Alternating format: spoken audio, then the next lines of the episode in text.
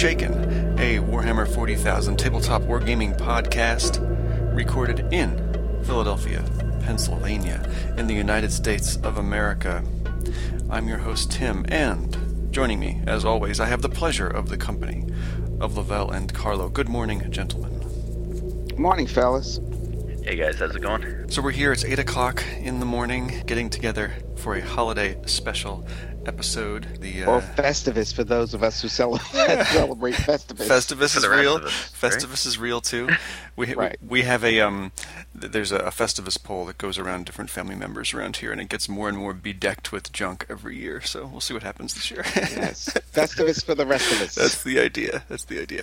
So we we released our episode 19 just a few weeks ago. So I don't expect we'll have a ton of hobby progress for this episode. This will be the last episode of season two, which is nice. So season three will kick off in. January with some new music and some new segments and so on. Also, listeners, do forgive us. I'm going to try to release this episode in its unedited state. Before we begin, let me say a number of people have uh, approached me and various uh, gaming stores that I visit, as well as various conventions I've I'm sorry, not conventions, tournaments I'm participating in, commenting on how much they enjoyed the show. We appreciate all of our listeners and want to wish you the best and and tell you to communicate with us on Facebook or on our uh, Instagram and give us any feedback or anything you'd like to hear us discuss. Um, so let's kick it off with hobby progress. Lavelle, what's what's up with your hobby in the last couple of weeks? So I've got a couple of things. I, I completed my Dark Angels first company, you know, the Deathwing Army. I ran my first two games with it, and I was totally underwhelmed. Hmm. Ter- Terminators are not as great as I always thought they were. Interesting. What what happened in those games? Uh, just you know, not a full play by play, but yeah, it, they just weren't resilient enough, and I expected more from a Terminator. I don't know why. Yeah, I, they're yeah, bad. Right. Did you bring the Paladins or uh, not the Paladins? The uh, where where are the guys with the maces? I think they're called uh, knights. I can't remember, but I, I just bought regular Terminators, all kitted out, and um, you know, it on paper it's a great army, but the the performance of and you know I could be a little colored because I play with Custodes. To me, the Lavelle is used term- to real resiliency. right, exactly. The new and better Terminators. to me, a Terminator should be somewhere between a Custodes and a Space Marine and to me, they just feel like a Space Marine plus, not even that much plus. So I, I just didn't like it. I also finalized my second Necron dynasty. Now I have two separate dynasties with complete color schemes and, and model mixes. And I really, really like, I played with both of them. We'll talk about that a little later. Um, I continue, and yes, I am saying this next part. I continue to flesh out my Custodes army. Um, my Custodes army works one way but I'm trying to mix it up so I can get it to work a couple of different ways. I put the finishing touches on my Imperial Knight Army, which is pretty good. Um, I'm really excited about that. Um, I still need to play Kill Team. I have absolutely everything I need to play Kill Team. I still need to play Titanicus. I have everything I need all ready to go to play that. The only thing I don't have for both of those games is, you know, everybody has a time palette that they put their games into. I, right. I don't. I haven't perfected mine yet. I'm still. I've been acquiring some custom terrain from my very good friend Dave Eber, um, and Dave has been as a, as really as a hobby. He's been building customized terrain and he, one piece at a time. That you know, and he wanted to sell them. So because I'm the type of guy I am, I bought them all. but they're really, really good pieces. And right now, I am prepping for the single most gaming, single most important gaming event of my year, the Page Kill Team Apocalypse game that we always begin January with, which is on the 13th of January. And I'm finalizing my uh, Apocalypse Army, 4,000 points. What's in that list so far, Lavelle? Um, I have two detachments: uh, a Custodes super, a Custodes battalion, and a super heavy knight detachment. So it, it'll give me a little bit more thinking time because it's fewer models. but more importantly, the other, you know, there are going to be warhounds on the table.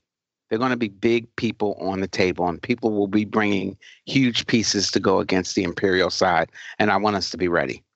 That's it for my hobby progress for so far. Carlo, what about you?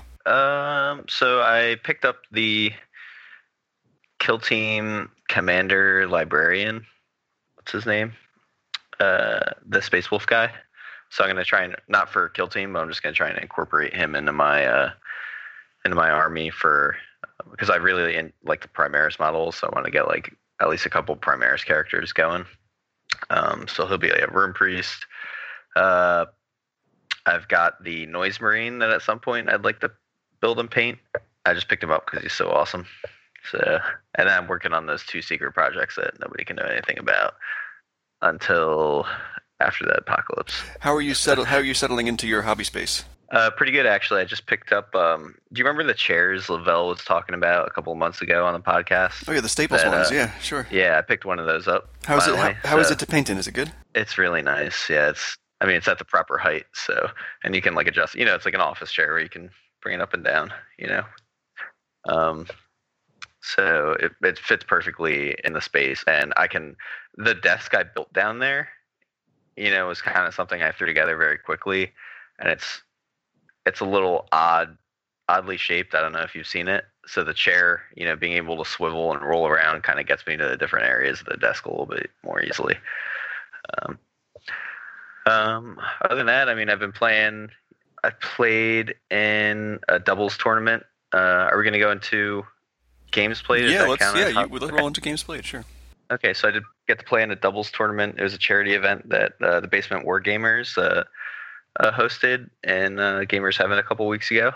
Um, it was Captain Pegnog's Hunt, I think it was called. So it was awesome. It was a holiday themed um, missions. So uh, the guy who ran it, Max, uh, like really uh, ran this like a very original mission packet uh, that he came up with and uh, the, the gist of it was you had naughty and nice points. Oh. So like, and there were there were special stratagems in the packet you could use, but you could also use your normal stratagems. And if you used a stratagem for yourself, it was one naughty point per CP. And if you used a stratagem and you like gifted stuff to your opponent, it was nice points. That's an interesting way to do it.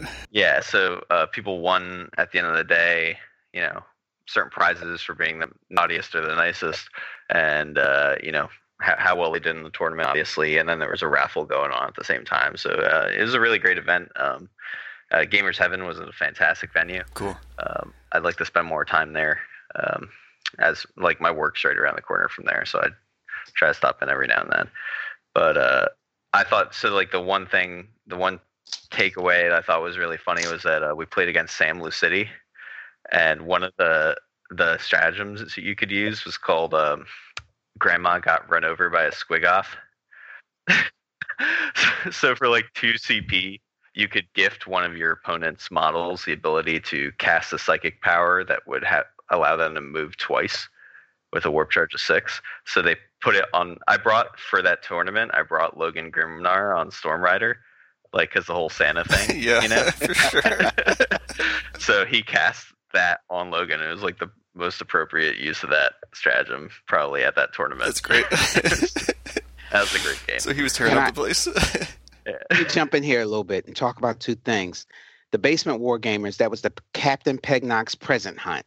Yeah. It was held on the 15th. So right now, almost all of my gaming is at one of three places. All, um, all my miniature gaming, um, Red Caps, my primary store, Gamers Heaven in Phoenixville, which is actually physically closer to me, and Alternate Universe, and uh, I guess that's Plymouth Meeting, might be Norristown. Both, all three of those spots are, are really, really good spots. But um, the space in Gamers Heaven is new they just moved down to a larger space and and the people who run that they are really really good at creating an open and inclusive environment which is really important to me just like at uh, red caps the openness and the inclusiveness is not a byproduct it's something that they make happen it's really really good space and now that i know you work near there bring an army to work one day and you and i can meet there after work and have play a game that'd, be great. Yeah. Uh, if you if you don't mind playing, I know they close at like twelve, right? So we could totally get a game in Sometimes a- they close at two two in the morning. in the morning. Yeah, because I get out of work at around seven thirty. It takes me about fifteen minutes to get to Gamers Heaven, heaven so we could probably start a game by eight. You know, I got a, a guy. Um, that I play with at Gamers Heaven, and because he he works all the way in Quakertown, so him and I, eh, we a lot of times he'll, he'll contact me and we'll start gaming. Um, Jordan's his name. We'll start gaming at eight thirty at, at Hmm. night, and have no problem getting the game in. That's awesome. He's a 40k player. He is. Uh, okay, cool. I got a friend named Jordan that lives right there, and he doesn't play 40k. So I'd be really upset if he was secretly playing 40k and didn't let me know that he was playing 40k. You know. Jordan and I share a lot in common in that um, uh, he's got a lot of lots of armies. So you know how that is. There's a, men- a menu to, a menu to choose from. Right. nice. How was that tournament attended, Carlo? Were there a lot of folks there? Uh, yeah, I mean every table was in use for the most part, um, and they've got a lot of space there, so that's uh, you know, just to say how many people were there is probably about uh, 16 teams I think signed up, so 32 people.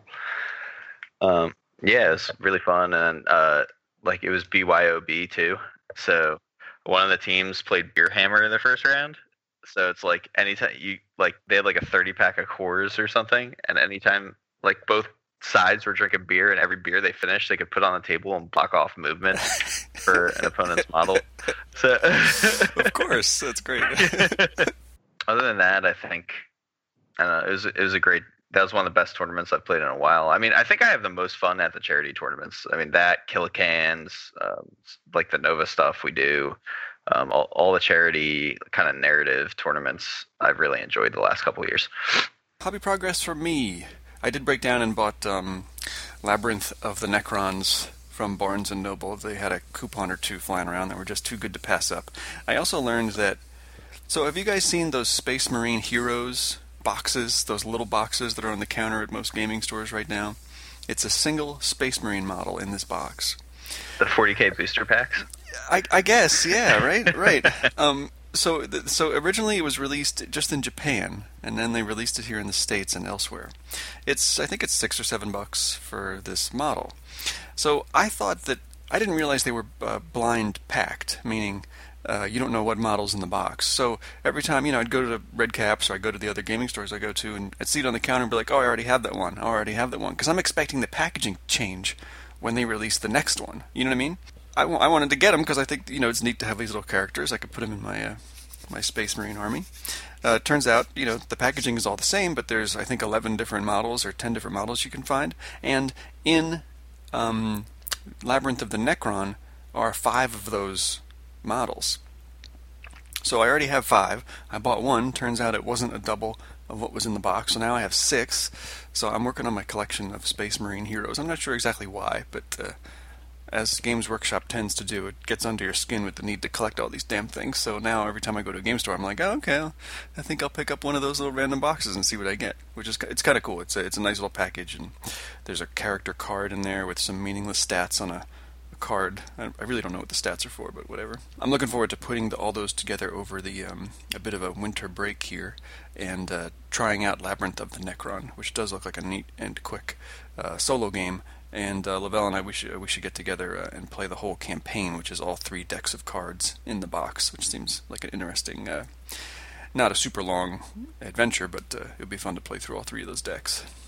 Yeah, it's it's not long at all. I, I do like the game, and it it and it does. Even though it's a short, kind of simple game, it does give you a lot of choices, and it makes you think about different things. I played it with uh, uh, with uh, my son, and I played it with my brother separately, and each time they were really really engaged. I like the game. Cool. Um, I picked up Chapter Approved 2018. I picked up Vigilus Defiant, which is awesome. Got the Ork Codex finally. I have my uh, my mind around getting a uh, my Ork army up and to a good level. Uh, you know, sometime in the spring, I think. I decided I'm going to do the Blood Axe clan because I like the way they're described in the Codex of like they're kind of the outcast orks because they do like Imperial Guard style drills and exercises sometimes.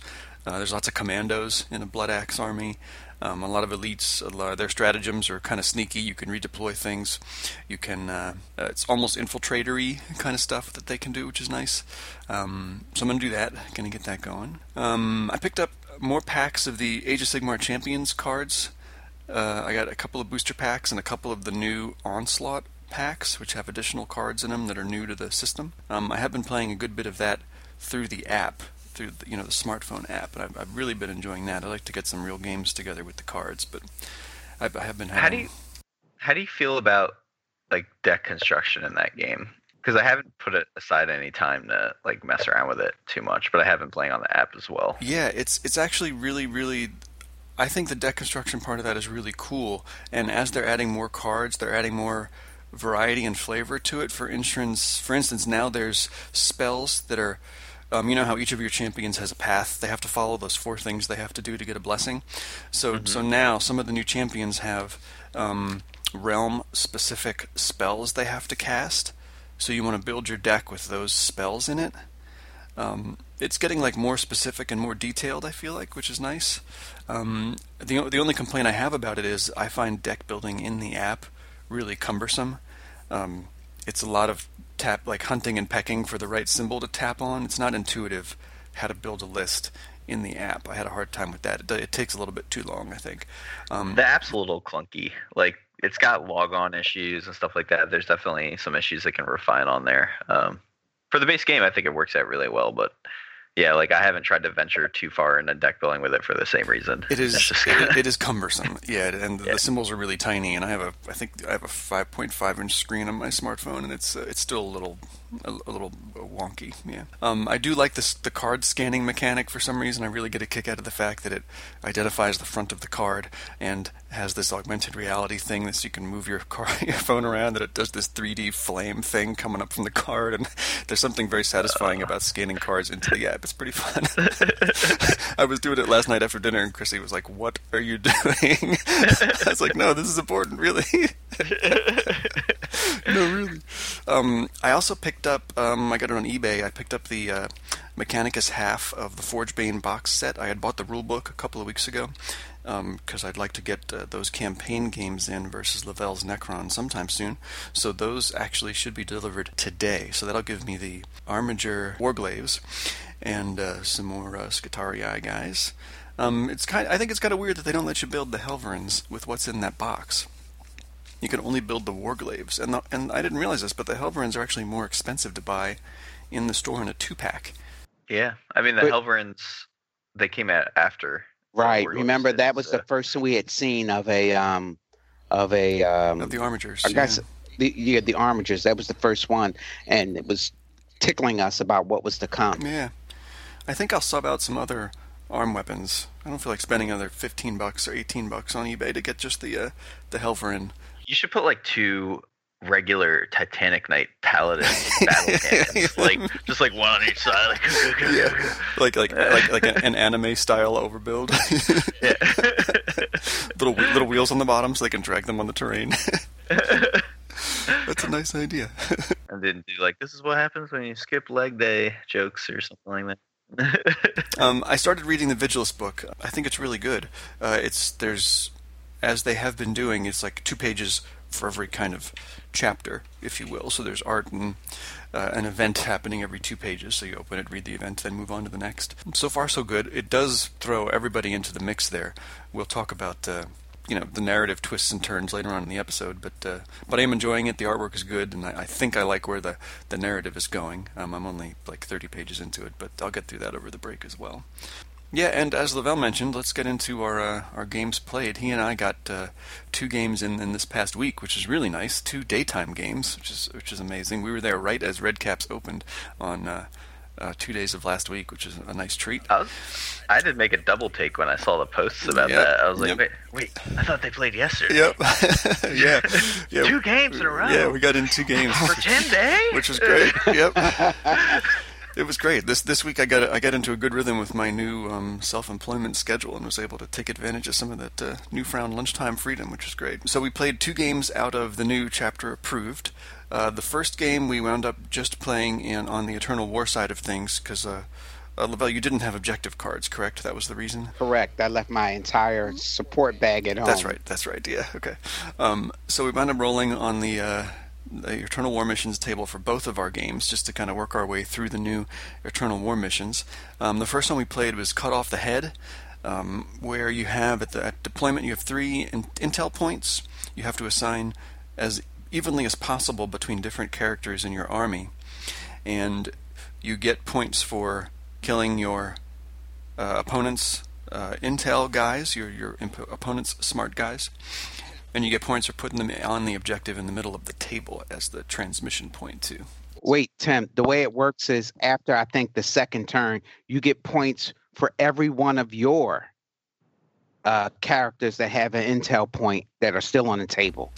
Right, right. Sorry, So- yep, yep. The right. inverse, right? Sure, sure. Um, and you get points for controlling that objective, which uh no, you didn't have to control. I think you did have to control it with the character. I gotta, I gotta check that out. But go ahead. Yeah, yeah. The um, uh, I'm reading uh, transmit intel. Starting from the second battle round, you score one victory point if you control the objective marker at the beginning of the table.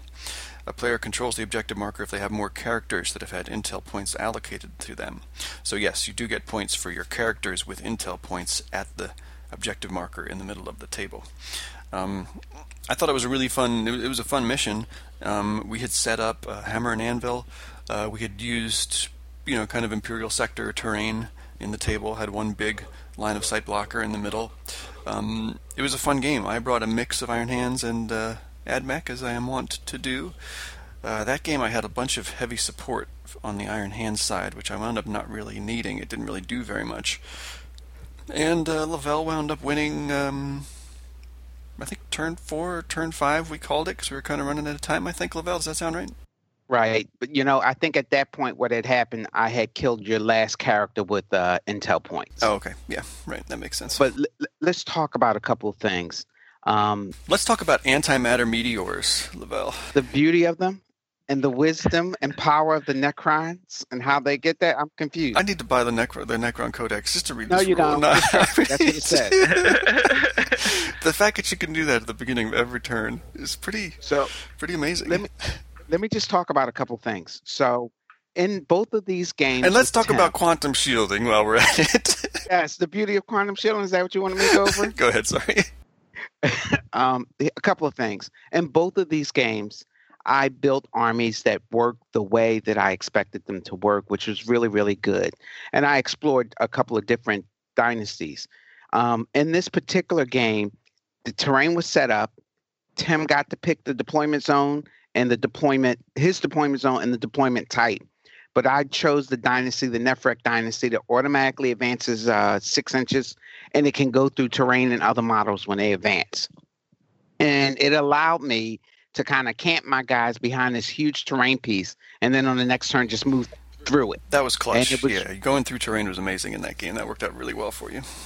So that I mean, it, it worked really, really well, and it was a good game. One of the things though um, that I had previously seen but not read, the chapter approved. The thing that makes chap this some of the rules, the deployment rules are really different now.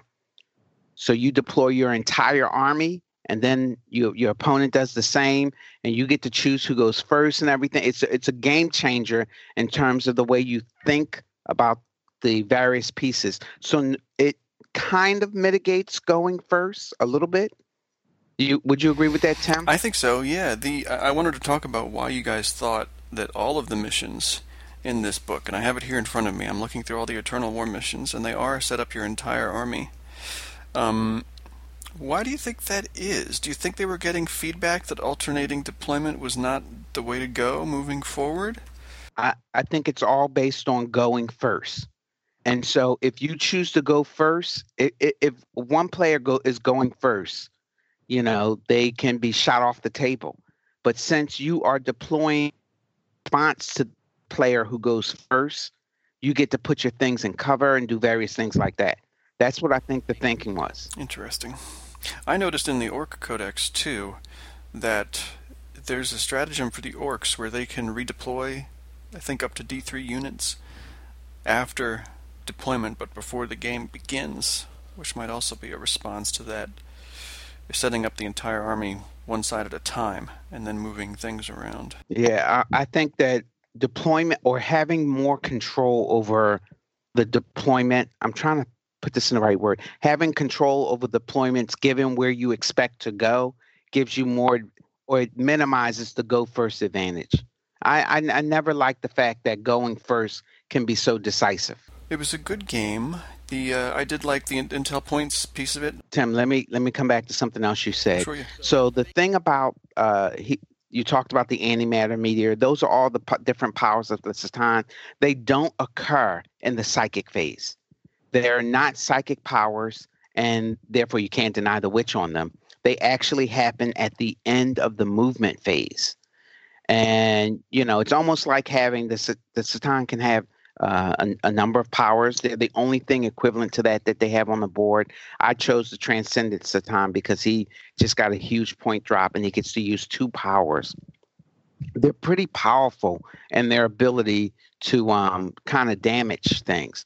Tim, you had minimal units on the table, which was really, really good because that power, the antimatter meteor, allows me to roll a number. And if I roll under the number of units in your army and that unit they take uh, so many mortal D3 mortal wounds, I think, and so it was really really good. And I use it as a kind of a horde killer. So it, it was really really good. And quantum shielding is the single most powerful vehicle defense that I've seen in just about any of the games. Because everybody that has a uh, um, they're using lascannons to, to go through weapons and actually using a lascannon against a Necron vehicle with quantum shielding and doing the maximum six damage is really not good for you, as Tim discovered. I did discover. What does quantum shielding do again? When you take a wound, uh, when I take a hit, you roll to wound. Uh, okay, you hit me, you roll to wound. I roll my save, and I fail my save. Now you roll damage. After I, after damage is determined, I roll a d6, and if I ro- roll under the damage that you did, I can ignore the damage. So if oh, you wow. do d6 and you you you know you're doing d6 damage with your lascannon you roll your d6 or you 2d6 you take the highest with the melta and you roll a five or a six all i have to roll is a four or less and i ignore it completely there is actually wait you ignore it completely completely are you kidding me so yeah, when we're getting our game in. So I'm shooting. So, so I'm shooting at those. I'm shooting at your vehicles with my neutron laser from two Onager Dunecrawlers, and I was, you know, first turn I was like, "This is great." I rolled six damage, and then the bell roll is like a like a four, and that damage just disappears in a, a puff of ether. like it just doesn't happen. Well, described. not that I don't trust Lavelle, but he has a track record of misinterpreting the rules. You invent your own codex once, and it stays with you. I read it myself. I read it myself. It is it is not good. But but you know the so the so the secret there, and, and I'll I'll spill it here so people can can pound on these uh, Necron vehicles. Um, if you just plink away with one damage weapons, if you have a lot of like one damage shots, you can throw at one of his vehicles. Then you have a way in because you're you're not doing multi damage, uh, not multi damage wounds. You know. So, is, Hold it, but it, it really negated it, it, negated the value for uh, of, of me shooting at it with the big stuff like las cannons, like uh, the neutron laser and all that stuff. There's a stratagem that I can play that allows me to ignore the damage if I match, if I if it's match or less. So what we need is like a bunch of plasma, basically. Yes, yeah, I, I did better. I did that. That's that's exactly right, Carlo. I did better my second game, having known that uh, I had my uh, plasma Kataphrons rolling around, and they did better against his vehicles in the second game we had. So the the second game we played was Beachhead, which was uh, which was a good one. So there's we did Hammer and Anvil again. So there's an objective marker in the middle of the table, uh, one in my deployment zone, one in Lavelle's, and the one in your own deployment zone is worth one point. The one at the middle of the table is worth two points, and the one in your opponent's uh, deployment zone is worth three points. Um, so you basically just want to come as far ahead as possible and hold as many objectives as possible. I think that worked out really well with playing Hammer and Anvil too, because it gave us a good distance to travel. Um, and I had switched up the Iron Hand side of my army in this case, and I tried out uh, Primaris Aggressors and some Terminators and a Captain and Terminator armor and a bunch of Tactical Marines. Um, so I put uh, I put the uh, Captain and the Terminators in the uh, Teleportarium, and they came in uh, turn two uh, tried to take an objective that Lavelle had two pylons, I think, at that point sitting on, because I had killed a pylon first turn. Um, but again, the uh, the forces of the Necron rallied and uh, and did take the win. And that one I think was was quicker. That, that that game only took us like two hours, which was nice. Tim, let me jump in and say that army, what I did, which I'm always fearful of doing, it was it was just a spearhead. so it was all heavy. Well, you know, mostly heavy. And um, I got to put my Sentry pylons on the table, my Doomsday Ark, and they. I chose the Dynasty, the Sautekh Dynasty, which allows me to move and shoot without the penalty of heavy weapons. Yeah, that was a that, that was a really good list. There were not a lot of models on the Necron side, and you only had four command points that game, which was a risk, but uh, but it paid off. In that particular game, Tim got to understand up close and personal the beauty of the destroyers. The destroyers were vicious. Oh my goodness, they they they crushed the aggressors like turn two, and did a really good amount of damage to the Terminators turn three too. It was a they, those they, those shot. They have a lot of shots. They're very powerful. I did, you, I did if you not, put my will be done on them, which gives them plus one to hit, that means they're hitting on twos and re-rolling ones. I underestimated them as the big threat on the table. It turns out they were the big threat on the table. I was really worried about the flyers and worried about those pylons, but it was really those destroyers who did most damage. I feel like flyers in this edition, like it's almost like you want to mop up everything else on the board first before you even consider shooting at them because that nat minus one to hit is hard to deal with mm. on a lot of them.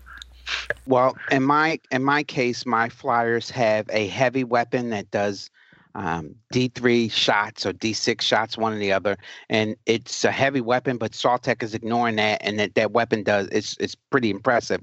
And then they have eight shots at strength seven, but the eight shots are Tesla, which are going to explode on sixes, and they do they do pretty good.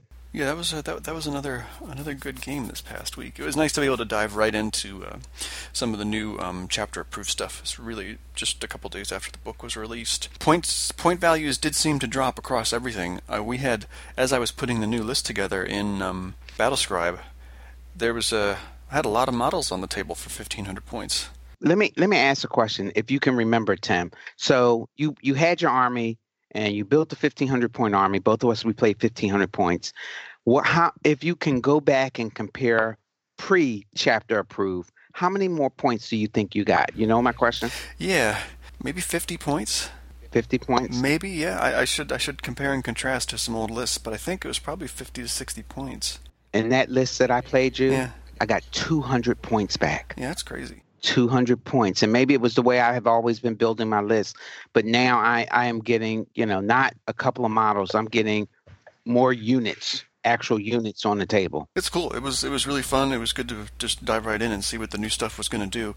Um, i would definitely play th- those missions again. I did like those missions a lot and i look forward to trying the maelstrom stuff too because that does sound uh, they sound really good as well. Let, let me just also say about chapter approved you know, the two, I really like chapter approved conceptually.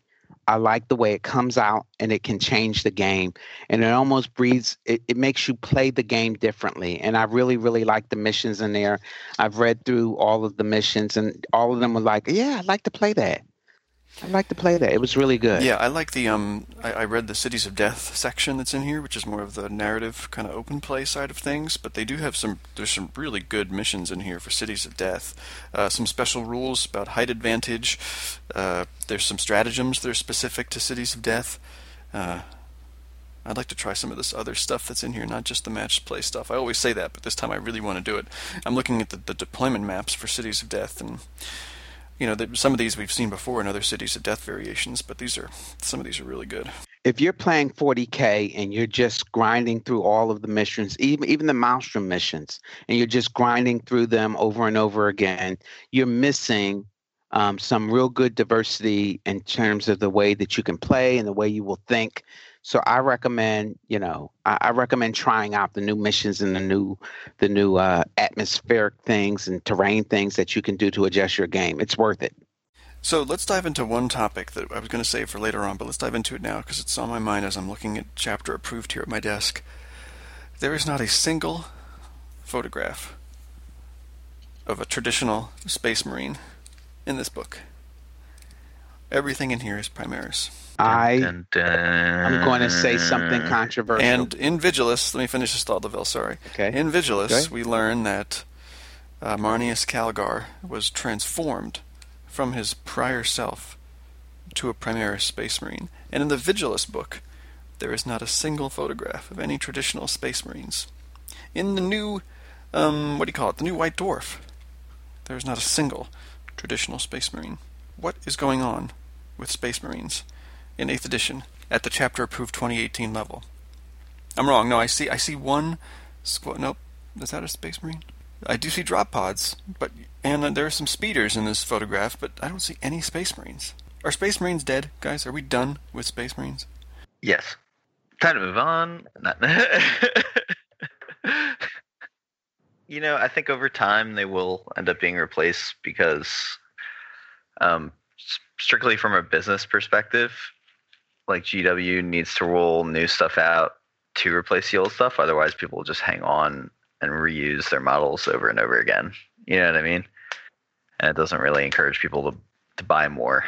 So we're like with like TCGs and stuff like that, they come out with new sets, and every new set they print new cards, and you know you buy the new cards. Or like with Warhammer, they're printing rule books, so you're buying the rule books, but your models stay the same. So they kind of need to. I think the Primaris are kind of like one of those moves to get people to kind of you know like start replacing some of the older stuff in their army. So Can I tell you, in terms of gameplay, one of the challenges with uh, the game is the D6. There's not a lot of space on a D6. And there's, you got a one to a six. It's not the same as, if you will, a D10 or a D20. And they have to do something to make the Space Marines better because so many other units are just as good, if as not, if not better than Space Marines. And I think the Primaris is a way for them to do that and encourage and, and upgrade the Space Marines, if you will. I don't know why they took this particular approach rather than just redoing the um, Space Marines to be like Primaris in terms of their, how they interact in the game. But that's what I think the issue is with the Space Marines. Space Marines just aren't really better like they should be. With that in mind, I did pack a bag yesterday for this holiday break that I have coming up um, of stuff to build. I'm not going to paint anything over the next four or five days. I thought you were gonna be like, I packed a bag because I'm leaving Because I'm, Warhammer. I'm leaving Warhammer. I'm done. I'm done with it. No, um, but I, I am. I have decided to. I, I opened up the Dark Imperium box that I had never opened, and uh, I'm going to build the the Primaris Marines from my Iron Hands guys. Um, and I think as I was shopping at Acme yesterday, I was thinking, as one does while one is doing other things not 40k related, I can just use my tactical. I can just you know I'll strip the paint off of my tactical squads and turn them into Emperor's Children for my uh, my 30k army. Which would be kind of nice. go. I'll just use them in 30k, and I'll just change They're everything. painted so nicely though. Like, are you sure you want to do that? I could just start an Iron Hands 30k army too. That's true. Yeah, that's true. Yeah, just do that, and that's then true. uh, yeah, that's true. Um, but buy I, some. but I, I bought um, I, I put it, I put a bunch of stuff in a bag. So the next couple of days, I'm going to try to build the Primaris stuff from that box. The uh, hopefully the uh, Armigers uh, will show up today, so I can build them. And uh, I have the uh, the the darker side of the Blackstone Fortress box to build. I had built all the Explorers, but I'm going to build all the uh, the Chaos Space Marines and the uh, Chaos Cultists, etc., from uh, Blackstone Fortress, because I'm, I'm really still stoked to get into that game too. Awesome. We will take a short break and we will come back with Welcome Scouts. Stay tuned.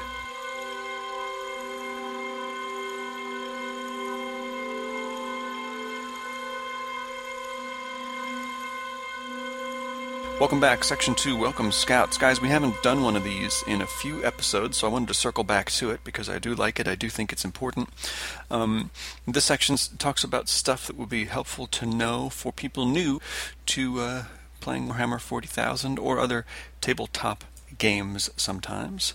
Um, in this section, I want to talk about a couple of things. Uh, choosing your first army. There's a couple of points of entry to picking your first force you have uh, the models. You see a model in a box, you think a model's cool, so you just go with that. You have the codex, uh, which gives you kind of, you know, obviously what what does that army do, and uh, there's the Black Library novels. If you're more interested in the more narrative side of picking an army, in other words, the stories behind the army, where they come from, how they interact with other things in the Imperium, etc. Um, do you guys remember what your first point of entry was when you got interested in 40k in the first place? What was the thing that, that got you to, to play? Now, I want to go first here. I had been, I, I I was much older and I had been all around and I went to, um, but I never played 40K. I never played 40K as a youth all those years ago with the dinosaurs. No, I never played 40K as a youth. I decided to get into more miniature play. At that, at one time, I was playing different miniature games, and I go into a pl- store that's not it's not the same anymore. Between Books in Delaware, and he had a third on Codex, and I asked him, "What is being least played?" because I didn't want to play something that everybody else was playing. And he said, Well, the Necrons are really, really new as a full army. I got that codex, and that's where I started. It was, I just made the decision that I wanted to play with an army that was least played. And so I figured I'd be learning it with everybody else and thus began my slow descent into Necron. but but at that point, you didn't really, you weren't super familiar with the story, and you didn't really care what the models looked like necessarily. You just wanted to play the thing that nobody else was playing, right? That's correct. That's I, cool. I, wasn't familiar with the story or anything, or I I knew a bunch of people. I'd been to the War 40k store, but I was like, what the heck is this? I think at this point I had played Space Hulk, the board game. I was at a game store I had like stopped in. It had been a while since I had played Magic, and I just went. I went in. I was working a new job, and I went in. and I bought a booster box just for the fun of it because I used to love cracking open booster packs. And um, there were some guys playing 40k, and one of them had a Necron army. Um, and I thought that looked super cool, and I wanted to get into it. And uh, I took, you know, I kind of took everybody's recommendations, and everybody was recommending me to play Space Marines and get um, the one of the campaign boxes. So I ended up buying Assault on Blackreach, you know, the starter box. So I ended up with uh, Space Marines and Orks, and I painted my um, Space Marines. I wanted to do. I knew I wanted to do Space Wolves because I thought they looked. I looked. I think I remember looking on the the select, looking at the selection of codexes and picking Space Wolves, and um, I had painted my first squad up actually red because I wanted to do like Blood Wolves, and then somebody at the store was like, "No, you can't do that. Space Wolves have to be blue." And I was like, "Oh, that sucks." And I painted like a bunch of my Space Wolves, and then realized that wasn't the case. Right. uh, I'm I'm happy with my color scheme though. I think it, it works, but um, you know, uh, I think like to answer your question, like would you pick based off a model codex or novel? Um, I would say you know it's different for every person, and I think just getting into the hobby, you're never gonna be confident in your decision. You just kind of have to pick one thing, whatever route you go and whatever like catalyst you use to pick your army. Um, I think you kind of just have to pick one and play with it for a while, and if it you know if you're not feeling it, you just kind of switch it up and pick another but I think most of the time, I think it's hard to really make an an educated decision on what army to buy, because like Lavelle said says a lot of the time, you know, he'll put together a list on paper and it doesn't play like that on the table at all. You know, so I think you could do a bunch of research and you can, you know, I think maybe like novel, I would say would be the best because you know you're always going to be thematically engaged with your army at that point, like whatever you you know what I mean? But I think if right. Let, let me give you two exceptions. So if you can find a good local gaming group, sometimes you can have the opportunity to play an army before you buy it. An example is Jonathan, he's a Drexel student. So Jonathan came to the store and he indicated that he wanted to play um, Necrons. He was interested in it. And I told him, don't buy anything. And I lent him a 2,000 point army and let him get his legs underneath him. And he said, yeah, I do like it. Um, at gamers at uh, the war uh, basement war gamers, it's possible for you to go there and, and actually borrow an army and play an army and get a feel for it. So if you can find a good gaming group, you can save yourself some time and you're not going to save yourself any money. that, that's not going to happen. So I'm not going to lie about that. So, but you can save yourself a little time by trying different armies as well as observing a couple of games. That can be good too. A, a, lot of the a lot of the shortcut I don't want to say shortcuts. A lot of it can be mitigated by finding a really good gaming group, a group of people who play regularly, who are open and inviting to, to getting you into the hobby. So yeah, let's let's transition into the second part of this question, which is ta- talking about uh, showing up at a local gaming store to play that first game. So Lavelle, you brought up a good point. Showing up, just and Carlo, you too, just showing up, expressing interest in it, and you know, if there's armies there to borrow, fantastic. If not, at least watching a game go down first, finding out who's playing, when people play, what are the typical point values, what kind of, of games are people playing. Um, but let's talk a little bit about what that first foray into playing at a local gaming store could be like, because that is really a make or break point for getting into this uh, addiction. I mean, hobby. Because um, you know, because if that first touch is is not as good as it should be, then that store is losing a community member right off the bat, right? Because it, it can really go either way when you walk into a, a, new store, which is an intimidating environment for you know, it is an intimidating environment.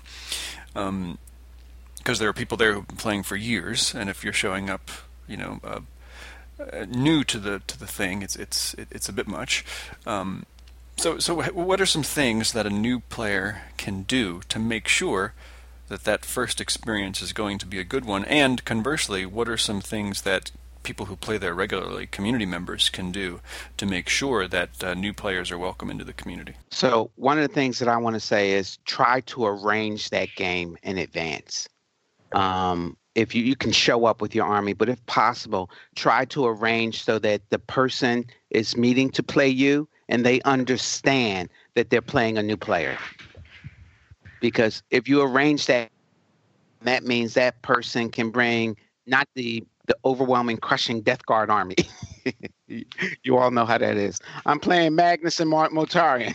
So bring it, bring it. Try to arrange that game so the person knows that they're playing um, a newer player, and they have allocated the the time that you need with a newer player. I think um, an important thing also is if you're teaching a new player how to play, um, you need to a and I think a lot of people would agree is keep the point value low.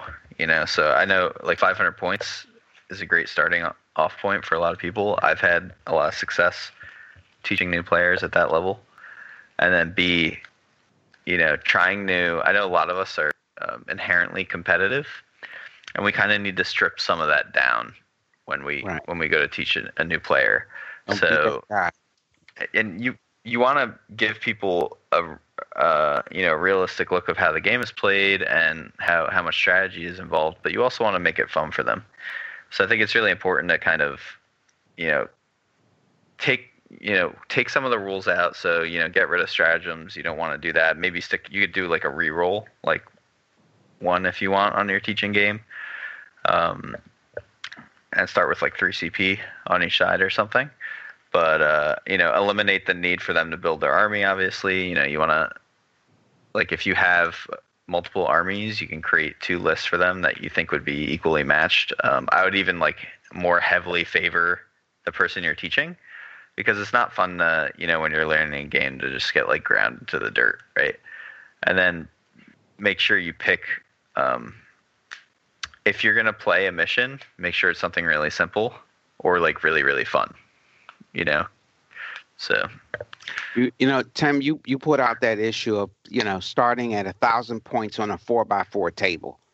That that's a great place to start. You know, here's my issue with 500 points. A lot of people do the 500 points a lot, but depending on your army, you might not have a lot of choices to make. Um, I do believe for your first game, you for the the the, the newbie, limit their choices in a turn because you know a lot of it is what the choices you make, et cetera, et cetera. Limit their choices, um, but also so you want to lim- limit the real estate you're playing on as well. I, I, don't. I never recommend you playing shooting in the desert. I mean, unless you're against me, then yes, let's shoot in the desert. then what, what you want is enough terrain so you can explain some cover rules and you can make the movement interesting. So let's talk about it from the new player side too. Uh, things that a new player can do to sh- to make sure that when they show up for that game, uh, prearranged or not, and I, I, do think Lavelle, you're right. It should be a prearranged game at a smaller point level. Um, some things that a new player can do to make sure that that first experience at the local game store is a good one. Um, I have some notes here regarding maybe making uh, index cards for each unit in your army. Or a spreadsheet of all the stat lines, just so that you don't feel like you have to hustle through your codex to find rules or to find point or to find stat lines. You know, um, I found, and I, I, I did the same thing when I when I was learning to play golf. I tried to play as quickly as possible because I didn't want to slow anyone else down. You know what I mean? And I think Mhm. if, if I had made index cards or if I had made myself a really a much better spreadsheet, I would have played smarter my first couple of games because I wasn't feeling like I needed to flip through to find this and find that. And I was flagging pages, of course, in the codex to try to make it a little quicker.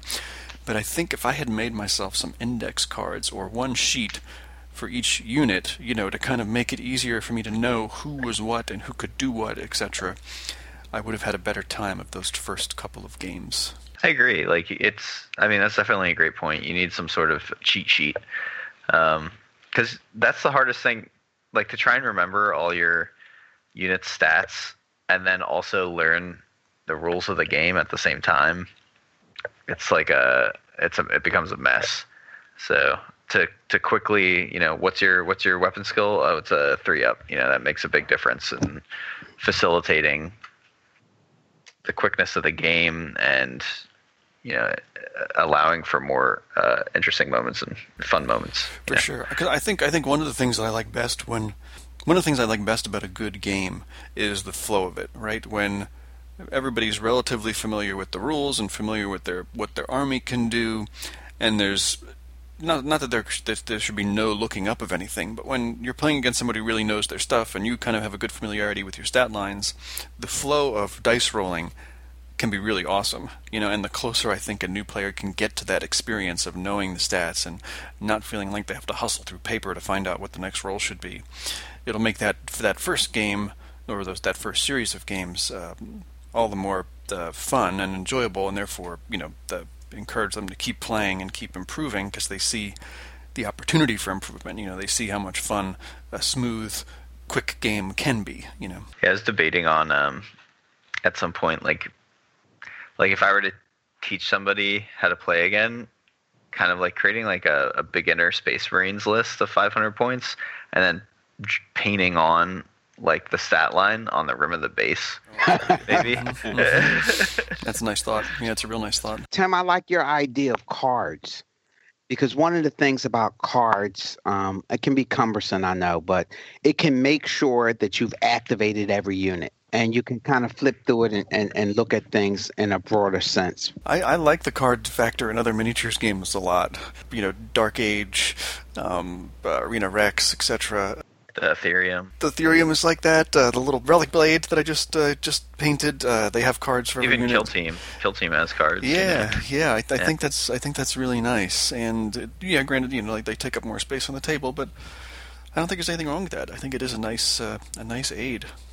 One of the things uh, we need to add into our Welcome Scout section is to make sure that two things occur. Newer players, they should connect with the community that they're gaming with or they're going to be gaming with to learn about how they play, any particular rules, any house rules. But people who are already playing, we can get into a rut. We can begin playing the players that we already know, especially if we have a large community.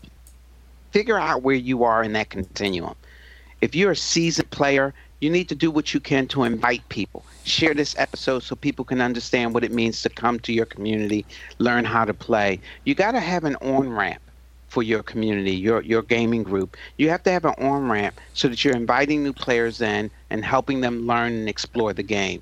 I have a particular desire to teach younger people about the game and help them understand everything that needs to get into the game. Share the episode, let people understand what it's like to play, not just the rules and the universe, but the whole environment of playing. I think that's really, really important. All of our gaming experience is only as strong as the community that's playing it.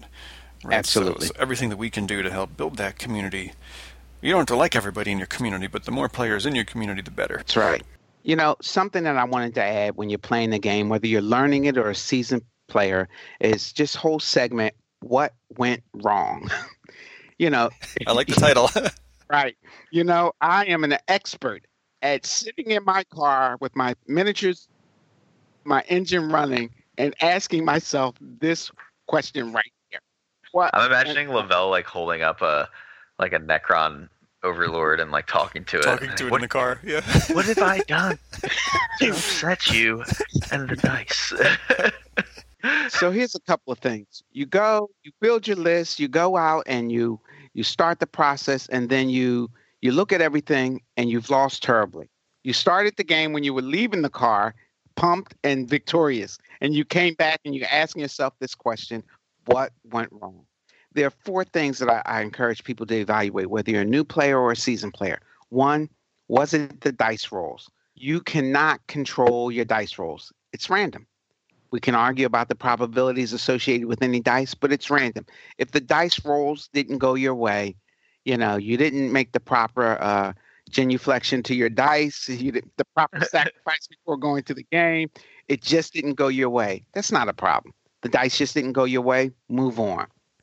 The second, your list or your army build. You know, the army you chose, the list that you build, even though you don't necessarily know what you're playing. If you do know what you're playing, shame on you. but if you don't know what you're playing, so when you build the list, think about that. Is this an all comers list? Can it, it does it have the versatility that I need to be successful in this scenario? That part of the game takes away the the the process of building this totally overwhelming list that can crush other people in certain situations. Because now with the new rules that allows you to still win even if you get tabled if you play the scenario if you play the scenario you will not you let me not say you won't lose but you'll have a better chance. There's a a, a video a youtube channel by and there is Eve, Queen of the Necron. And one day she was explaining things about her victory and, and what she did. And she, one of the things she always says is, people want to go out and shoot up the other guy off the table. Play the scenario, read the scenario, understand the victory conditions. That's the most critical part. So if your list and army build is versatile enough, you know you can and you can increase your chances of winning. The third piece, and this is the single most important piece, the decisions you make during the game. That's really at the heart of this hobby. Um, people talk about the painting, all of that's really important. But when you're on the table playing, how are you making decisions? How are you waging what you can do versus what your opponent can take? That that's very very important. So the three things that you need to always think about when when you lost a game is was it just a dice roll? Did I have a bad army? Did I make poor decisions? Accept any one of those things. But the single most important thing, this is the key question Did I have fun? War gaming has at its core not war, but game. We're there to have fun and enjoy ourselves and engage our minds and, and, and our social aspects in playing the game. Did I have fun? I have games where I was shot completely off the table, where I have my last unit doing a Hail Mary for an objective and it get blown out of the water but I still had fun. That last question is the most important one. Did I have fun? And you know what? I always always ask myself, did my opponent have fun? I've been in games, um, really big games, where it was clear to me that my opponent wasn't having fun, and I paused the game. Okay, what can we do to change this? Yeah, because did I have fun? Did my opponent have fun? Those are critical questions for me. So when you sit down, when you're thinking about joining the game, when you're thinking about playing, kind of process those those type of things to help you have an enjoyable experience and take a little responsibility and contributing to your opponent's enjoyable experience. All great points. Yeah, I really like those first three things to keep in mind about what can go wrong and maybe talk about why you lost in a more positive, more constructive way as opposed to getting frustrated by it.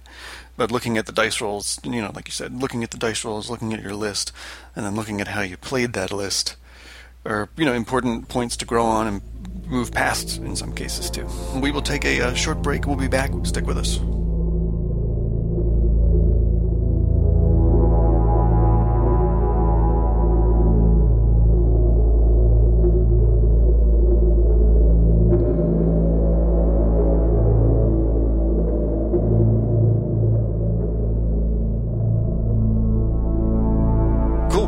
Section four, The Chosen. We haven't done this section in a while either, and I did like this section a lot from the earlier parts of seasons one and two. This let's let's view The Chosen in this episode, which is kind of our year wrap up of season two. Favorite things about 40K in 2018. So this is not just our favorite thing that we've encountered in the last month or since we've recorded the last episode, but let's look back at the whole year and kind of look at one thing that really stands out as being super positive or super interesting or super good for the um, for the hobby or for your own gaming experience. Uh, Carlo, why don't we start with you? What was your chosen for 2018? I like how GW came back and made the combat roster work. I mean, wait, did that? No, it didn't happen. no, no. that was an alternate alternate universe. Alternate yeah, universe. Sorry, sorry, sorry. Uh, wait, no, no. My favorite thing about 40k in 2018 was just how much it's exploded and how popular it's gotten, um, and how much um, GW has put into the game as a company and made it more of like a labor of love this year than ever. Um, they've been very active in the tournament circuit. Um, they've been doing a ton of those how to paint videos of, of all the different miniatures. Um, so I'd have to say like GW's uh, engagement in the in the hobby uh, world and in the in the tournament circuit this year. That's a great one. Yeah, good call. How about you, Lavelle? I, I have to say, hands down, speed of play. I found that this this year the speed of play has increased and as a result, I've been able to, you know, play more games without ending the game with uh, play fatigue. Hands down, it's been speed of play. Yeah, agreed. Definitely. That's a really good one. Yeah. What about you, Tim? You know, I had thought about, you know, GW's community engagement has been really positive. The the evolution of 8th edition I think has been really positive. But I think my favorite thing about 40K in 2018 has been um, new players come in to play the game. I think it's been it's really nice that on a Thursday night here at Redcaps in Philly, which is my local gaming store, there are a lot of people playing that I don't know or haven't played yet. You know what I mean? Whereas I feel like is you know as and this is this was a great thing about 2017 for me was that I knew a lot of the people playing on Thursday nights over there. I feel like it's been really nice that there are new faces, a lot of uh, people who had played in past editions, who may not have played in 6th and 7th edition, are coming back into the game. I think all the new little starter boxes that are getting released and the streamlining of the rules that happened with 8th edition is bringing new players back into the game and keeping new players in the game. So my favorite thing has been, you know, getting games in with folks that I had never played before and just kind of watching the community grow because you know as you guys well know the uh, the social aspect of this entire thing is super important to me um, so seeing that part of it uh, grow and flourish, I think, is really important, and I look forward to to even more of that in 2019. I look forward to getting more games in with you know random new folks or random folks returning to the hobby you know, on Thursdays uh, at Redcaps this coming year for sure. And as a B, if I can throw in a second one, uh, coming in second at Nova in the trios overall was pretty cool too. Um, oh yeah, so yeah, so so that, so that, that was also kind of a that, that's at the top of the 40k resume right now, which I think is kind of cool. Um, but overall, I think my favorite thing in 2018 was uh, was new new players or returning players getting back into the game because of how good um, Eighth Edition is. Um, you know, there are some things, and maybe we'll talk about this episode one of season three. Uh, there are some things that I think that aren't so great about uh, Eighth Edition right now, and uh, but we'll, we'll, save that for another uh, another conversation. Let's let the the holiday spirit carry us through with warm, fuzzy feelings about about Eighth Edition for to wrap up this this year, this episode, and this season of Crew Shaken. Hey Tim, Tim, I got two things I want to add. Everybody, you know, we're we're recording this on Christmas Eve, which is uh, a Monday. So on Wednesday, if you're interested in the Vostroyan Firstborn, GW is supposed to put them out for one week that you can order on the website. Um, Matt Lechtenberg, if you're listening, he's got a great Vostroyan army. Move, move, move. right. So they're, they're putting these models out for just one week and they look really, really good. I also want to talk about, I want to take this opportunity to give uh, a, a shout out and a special thank you to those people and at least the club that clubs that I, I play in, and I'm sure everybody else has them. Those pay, people that are I'm going to call the uh, the uh, the 40k sages who make who know the rules, who make themselves available to help people understand. At Red Caps, I, I special call out to Sasha Alex. He he is great at knowing the rules, but stopping his game and explaining and giving some explanation to players new and seasoned to help them understand rule dynamic. And up at Basement War Gamers, there's uh, uh, Sean and Adam and, and and especially Sam. And Sam at the Basement War Gamers, you know, a lot of times when things get complex, I mean really complex, and he's not even in the store, we'll call Sam. He's really good at the unique and the the special rules interactions and helping us understand it they make the experience better for seasoned and new players and they don't have to. They could just play their game but they make themselves available. They're great examples of great gamers and we need more people like them. I think that's the best way to that's the best way to wrap up the year i think. I agree. Yeah, yeah i agree. There. thank you both for your contributions in season two here. I look forward to season three. Um, I hope we can get in uh, even more episodes in 2019. Uh, we had talked before about some new sections, uh, which we might roll out next year, which should be fun. We'll return, we'll, we'll, keep some old sections in there that I think people are really enjoying, that we've gotten good feedback on. Um, but thank you both, because doing this podcast is a big part of my hobby enjoyment, and I appreciate you both being a part of that hobby enjoyment on a regular basis. Thanks for including me, man. I appreciate it. Likewise. It's been really fun, guys. So, with that, let's wrap up season two. Let's wrap up 2018. Happy holidays, everyone. If there is any gift giving, we hope there's some fresh plastic or resin in the near future for you. and with that, that has been Crusaken episode 20, season two. I've been Tim. I'm Lavelle. And I'm Carlo. Happy Thanks for holidays. listening, everybody. Happy holidays. Happy Festivus.